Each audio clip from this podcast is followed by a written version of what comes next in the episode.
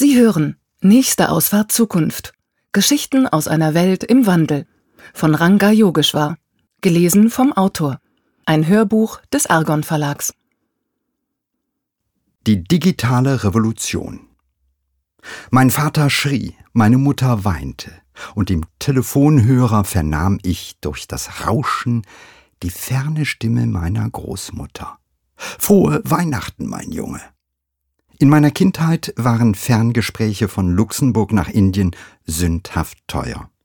Man musste jedes Gespräch anmelden, erst nach mehreren Stunden Wartezeit kam die verrauschte Verbindung zustande, und für wenige Minuten stand der direkte Draht zwischen den Kontinenten. An Ostern und Weihnachten wurde telefoniert, ansonsten schrieben wir uns Briefe, die erst nach wochenlanger Reise ihr Ziel erreichten. In der digitalen Welt hingegen sind wir ständig on. Egal auf welchem Kontinent wir uns gerade befinden, selbst in den entfernten Regenwäldern Vietnams hatte ich einen passablen Handyempfang und erschrak, als ein Teamkollege mit seinem Anruf die Exotik der Wildnis entweihte. Kommunikation, Einkaufsverhalten, Bankgeschäfte, Reisen, Medien, Fertigungstechniken, Politik oder Produktionsabläufe. Überall verändern sich Prozesse auf fundamentale Weise. Wir stehen gerade am Anfang dieser digitalen Revolution. Wohin das Ganze führen wird, vermag niemand zu sagen, denn die Zukunft lässt sich nicht in die Karten blicken, und selbst Experten liegen mit ihren Prognosen meist daneben. Wir betrachten das Neue mit alten Augen und unterschätzen, dass diese Entwicklung uns selbst verändert, unsere eigene Sicht und unser Bild von uns selbst. Verhaltensmuster, Einkaufsroutinen, Such-, Interessens- und Bewegungsprofile werden protokolliert. Der Run auf Big Data hat begonnen. Wir alle füttern bereitwillig die hungrige Datenmaschinerie mit unseren intimsten Geheimnissen. 84 Prozent der Smartphone-Benutzer geben inzwischen an, unmittelbar nach dem Aufwachen eine App auf ihrem Mobiltelefon zu checken. Fitnessbänder übertragen Herzschlag und tägliches Laufpensum an die Cloud, und die allgegenwärtige Spracherkennung entziffert unsere Wünsche und merkt sich unsere Muster. Darf diese App auf Ihren Aufenthaltsort zugreifen? Täglich fallen so 2,5 Milliarden Gigabyte an Daten an. Abbuchungen, besuchte Webseiten, Kurznachrichten, Bestellungen, Reiserouten, Musiktitel, Suchergebnisse. Der größte Teil der Daten wird gesammelt und noch sind 80 Prozent davon unstrukturiert, doch der weltweite Analytics-Boom belegt, welches Potenzial dieser Datenrohstoff besitzt. Unser Verhalten wird durch aufwendige Rechenprozesse zunehmend vorhersagbar. Mehr noch, die Daten werden unser Verhalten immer genauer beeinflussen. Wenn Sie also demnächst von schönen Kleidern oder Fernreisen träumen, dann sollten Sie einen Moment darüber nachdenken, ob es wirklich Ihr eigener Traum ist oder vielleicht doch ein eingepflanzter Wunsch. Der Google-Chef Eric Schmidt brachte es auf den Punkt. Wir wissen, wo Sie sind. Wir wissen, wo sie waren, und wir wissen mehr oder weniger, woran sie denken. Schon heute kennen Internethändler ihre Kunden so gut, dass sie die gezielte Werbung mit ein paar Zufallsinseraten verschleiern, da sich die Kunden sonst beobachtet fühlen. Big Data ist im 21. Jahrhundert das, was im 18. Jahrhundert die Dampfkraft oder im 19. Jahrhundert die Elektrizität war eine fundamentale Revolution. Die Vernetzung erfasst dabei nicht nur Smartphones oder Laptops, sondern potenziell sämtliche Apparate, die uns umgeben. Dank der stets schrumpfenden Elektronik können Sensoren in jedem beliebigen Gegenstand verbaut werden. Die Kosten dafür liegen im Centbereich. Man schätzt, dass schon heute über 10 Milliarden Objekte und Apparate auf unserem Planeten miteinander vernetzt sind.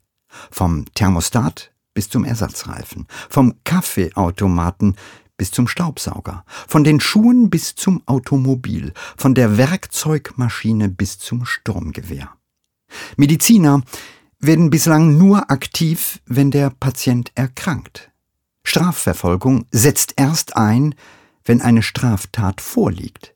Doch die Reihenfolge könnte sich umkehren, denn die Datenalgorithmen haben unsere Welt auf den Kopf gestellt. Gesunde Menschen werden operiert, nur weil medizinische Daten auf ein mögliches Krankheitsrisiko hinweisen. Und unschuldige Bürger werden verdächtigt, weil sie demnächst angeblich straffällig werden könnten. So der Ansatz des EU-Forschungsprogramms CAPER, das sich auf der Basis von offenen und privaten Informationsquellen der Prävention von organisierter Kriminalität widmet. Als die Versicherungsgruppe Generali ankündigte, als erster großer Versicherer in Europa Fitness, Ernährung und Lebensstil ihrer Kunden über eine App zu erfassen, wirkte das wie ein Tabubruch. Doch die Logik ist nachvollziehbar. Wer gesund lebt, kostet den Krankenversicherer weniger und willige Kunden werden mit Rabatten gelockt. Die totale digitale Transparenz wird unseren Lebensstil nachhaltig beeinflussen. Schon bald joggen wir, weil die App uns dazu auffordert, und essen Obst statt Pommes, weil sonst die Krankenversicherungstarife steigen. Aus dem freiwilligen Datenteilen wird so allmählich ein Zwang zur Selbstoptimierung. Ist es nicht eine Frage der Zeit, bis Autos die Geschwindigkeitsprofile ihrer Fahrer weiterleiten? Radarfallen gehören dann der Vergangenheit an. Steuererklärungen erfolgen automatisch, da doch jede Finanztransaktion elektronisch erfasst werden kann. Das wahre Potenzial von Big Data versteckt sich in diesen unzähligen kleinen Datenschnipseln, die miteinander kombiniert und korreliert werden können. Eine tiefe Auswertung lässt erahnen, ob ein Mensch etwa zu Depressionen neigt, ein Ehepaar sich auseinanderlebt oder ein Arbeitnehmer sich zunehmend weniger für sein Unternehmen engagiert. Zum ersten Mal in der Menschheitsgeschichte würden Maschinen uns dann besser verstehen, als es uns selbst gelingt. Die Entwicklung läuft im Eiltempo in diese Richtung und Analytics-Firmen sprießen wie Pilze aus dem Boden. Alleine IBM hat in den vergangenen Jahren über 24 Milliarden Dollar in diesen Bereich investiert und auch die Internetgiganten Google, Amazon und Facebook verfolgen ähnliche Ziele. Die digitale Revolution wurzelt in der tiefen Annahme, dass sich die Vielfalt unseres Lebens auf messbare Zahlenströme übertragen lässt. Diese Abstrahierung der Wirklichkeit, bei der Algorithmen natürliche Prozesse nachbilden, macht aus einer erfahrbaren Realität einen berechenbaren Prozess. Die Ursprünge dieses Denkens liegen in ferner Vergangenheit. Historikern ist es bislang nicht gelungen, den genauen Ort und das Datum für die Erfindung der ersten mechanischen Uhr eindeutig festzulegen. Doch es muss ein magischer Moment gewesen sein. Zum ersten Mal erschuf der Mensch einen Apparat mit einem eigenen Herzschlag. Wo Sonnenschatten und Sterne einst den Lauf des Lebens bestimmten, war es nun ein raffiniertes Gefüge aus Zahnrädern, Federn und Zeigern, welche in sich einen regelmäßigen Takt erzeugten.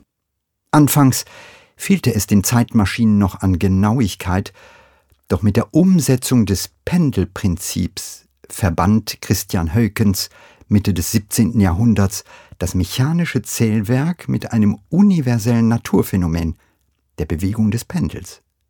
Seine Periode ist konstant und wird lediglich durch seine Länge bestimmt. Jede Pendeluhr zählt also nur die Schwingungen und überträgt diese auf ein Zählwerk, das dann durch abgestimmte Übersetzungen die Zeiger der Uhr weiterbewegt. In der Pendeluhr vereinen sich also die Naturgesetze mit der Handwerkskunst, verschmelzen Realität und Künstlichkeit. Auf einen Schlag war Höckens Zeitmesser allen anderen Uhren überlegen. Diese Bändigung der Zeit faszinierte mich derart, dass ich mehrere Tage damit zubrachte, Zahnräder zu berechnen und aufzuzeichnen. Erst nach einigen Anläufen verstand ich das genaue Prinzip der Hemmung, welche die Energie des Gewichts in einem Stop-and-Go-Prozess aufspaltet, um sie auf die einzelnen Zähne des Zahnrads zu übertragen und dabei gleichzeitig die Schwingung des Pendels am Leben zu halten. Ich verschwand eine ganze Woche in meiner Werkstatt, sägte Zahnräder aus Holz, baute mit großer Vorsicht eine Hemmung und experimentierte stundenlang, bis ich schließlich eine funktionierende Pendeluhr aus Holz hergestellt hatte. Das Motiv meiner handwerklichen Eskapade war mein tiefer Wunsch, diesen magischen Moment des künstlichen Herzschlags bis ins letzte Detail nachzuvollziehen. Während ich feilte und bohrte, wuchs mein Respekt für die frühen Uhrmacher, die mit bescheidenen Mitteln ihre ersten Apparate bauten.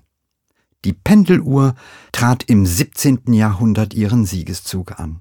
Turmuhren erhielten, nachdem sie zuvor lediglich die Stunde anzeigten, einen Minutenzeiger. Aufschlussreich übrigens, wie unterschiedlich damals die Nationen auf diese folgenreiche Innovation reagierten. In seinem Buch Leibniz, Newton und die Erfindung der Zeit beschreibt Thomas de Padua, wie die in Zünften organisierten Uhrmacher in Deutschland aufgrund ihrer starren Regeln diese Möglichkeit der fruchtbaren Synergie von Wissenschaft und Handwerk verpassen.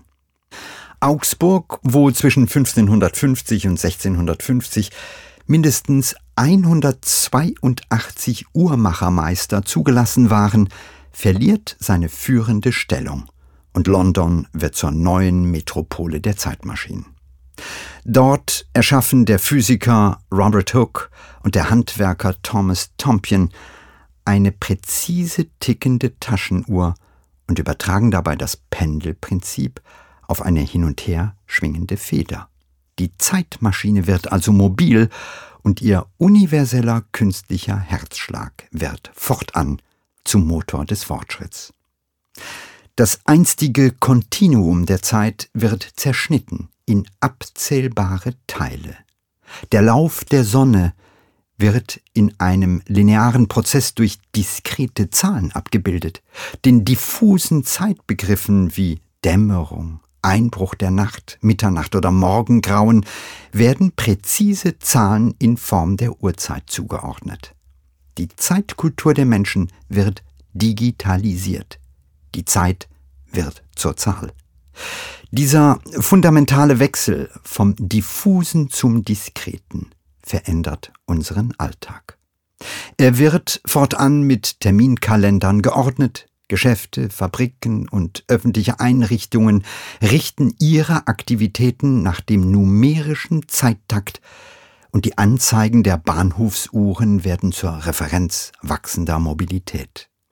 Bei sportlichen Wettkämpfen wird die digitalisierte Zeit selbst zum Gegner.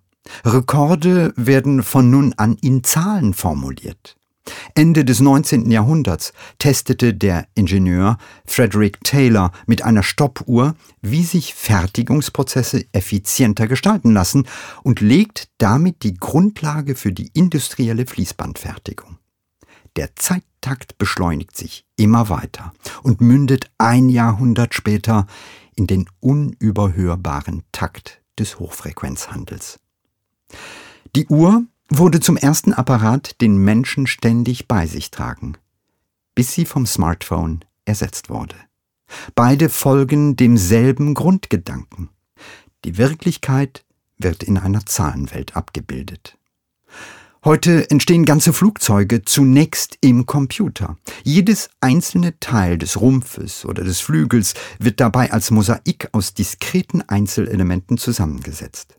Kein Mensch wäre alleine in der Lage, die Belastungen und Festigkeiten eines derart komplexen Gebildes zu überschauen, geschweige denn vorherzusagen. Erst durch die Übertragung realer Phänomene in das Universum der Zahlen werden diese gigantischen Objekte möglich. Mit der Digitalisierung, also der Übertragung der Wirklichkeit in die Welt der Zahlen, kommt es so zu einer Überhöhung. Das Berechenbare übertrifft unsere kühnsten Fantasien. Es prägt unser Denken und der künstliche Herzschlag des Apparats bestimmt unser Miteinander. Wir erleben derzeit eine epochale Scharnierphase, so wie einst, als das Mittelalter durch die Renaissance abgelöst wurde oder die Moderne die Gesellschaft erschütterte. In solchen historischen Epochen veränderten technische Neuerungen die Gesellschaft und die Selbstsicht des Menschen. Die digitale Revolution wird uns ebenfalls verändern, und es liegt bei uns selbst, ob wir diesen Fortschritt als Getriebene erleben oder als Gestalter.